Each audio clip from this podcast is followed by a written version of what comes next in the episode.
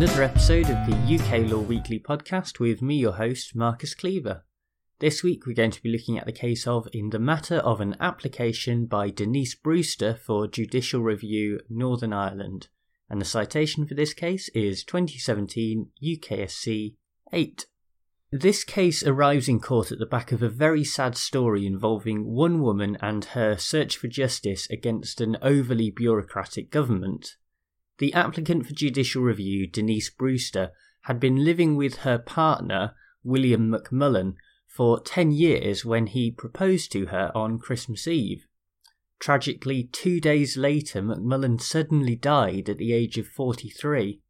Understandably, Brewster was completely devastated by this, but one of the practical concerns that soon became apparent is what would happen to her fiance's pension. McMullen had worked for Translink, who provide the public transport service in Northern Ireland, and he had also paid into the local government pension scheme. Now, if the pair had been married, this would not be an issue, and Brewster would have automatically received a survivor's pension.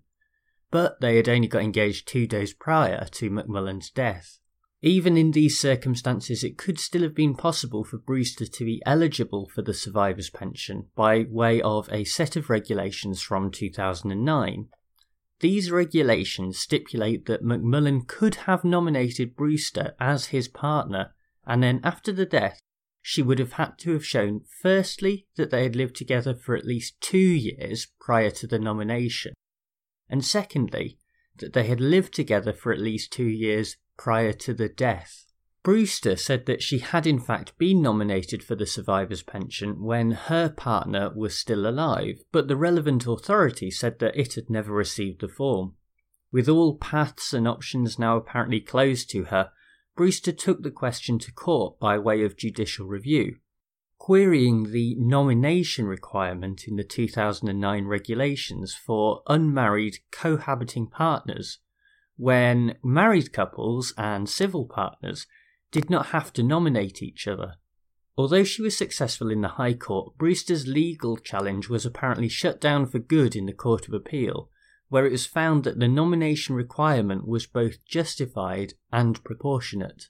During this time, though, the UK government had been watching the case closely and, in response, had removed the nomination requirement in England, Wales, and Scotland.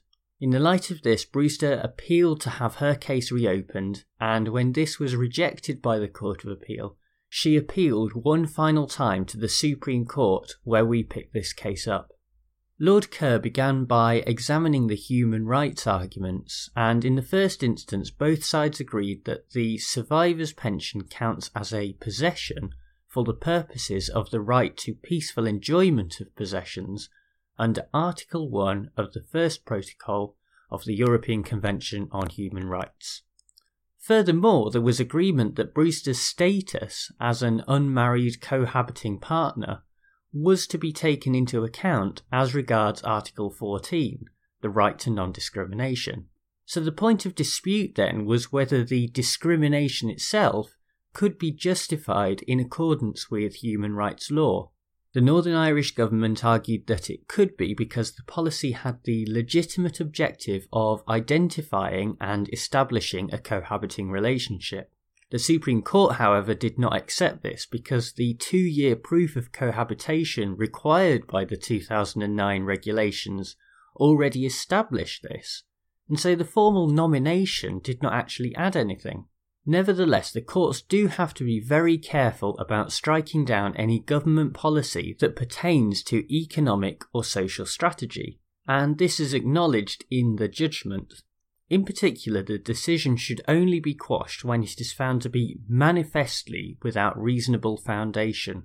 In these circumstances, where the arguments of the Northern Irish government were very vague, and the policy itself bore no relation to the supposed objective, the Supreme Court had no problem in disapplying the nomination requirement.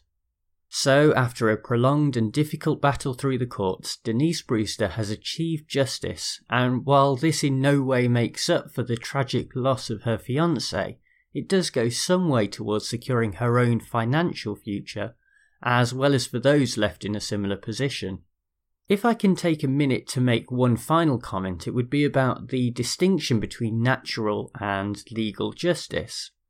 From a natural justice point of view, what happened to Denise Brewster does just seem inherently unfair. But courts cannot make decisions on this basis alone. The law itself has to be applied correctly, and nowhere is this more true than in judicial review, where the courts are examining decisions made by the government and acting as a check on their power.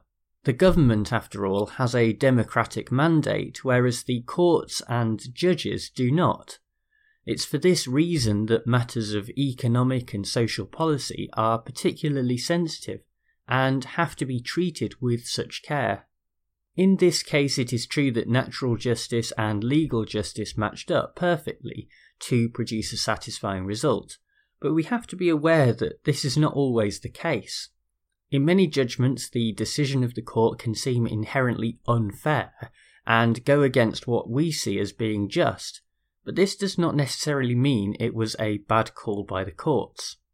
If judges overstep their mark, then this can upset the balance of the separation of powers between the executive, legislative, and judicial branches of government.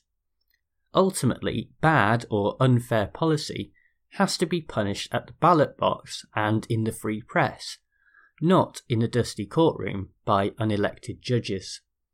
Well, thank you very much once again for listening to this episode of the UK Law Weekly podcast. As always, thanks as well to bensound.com who provide the theme music. If you do get a chance, please leave a review of this podcast on iTunes. That would be much appreciated and helps other people to discover the show. Apart from that, nothing left to say, but I'll see you next week. Bye!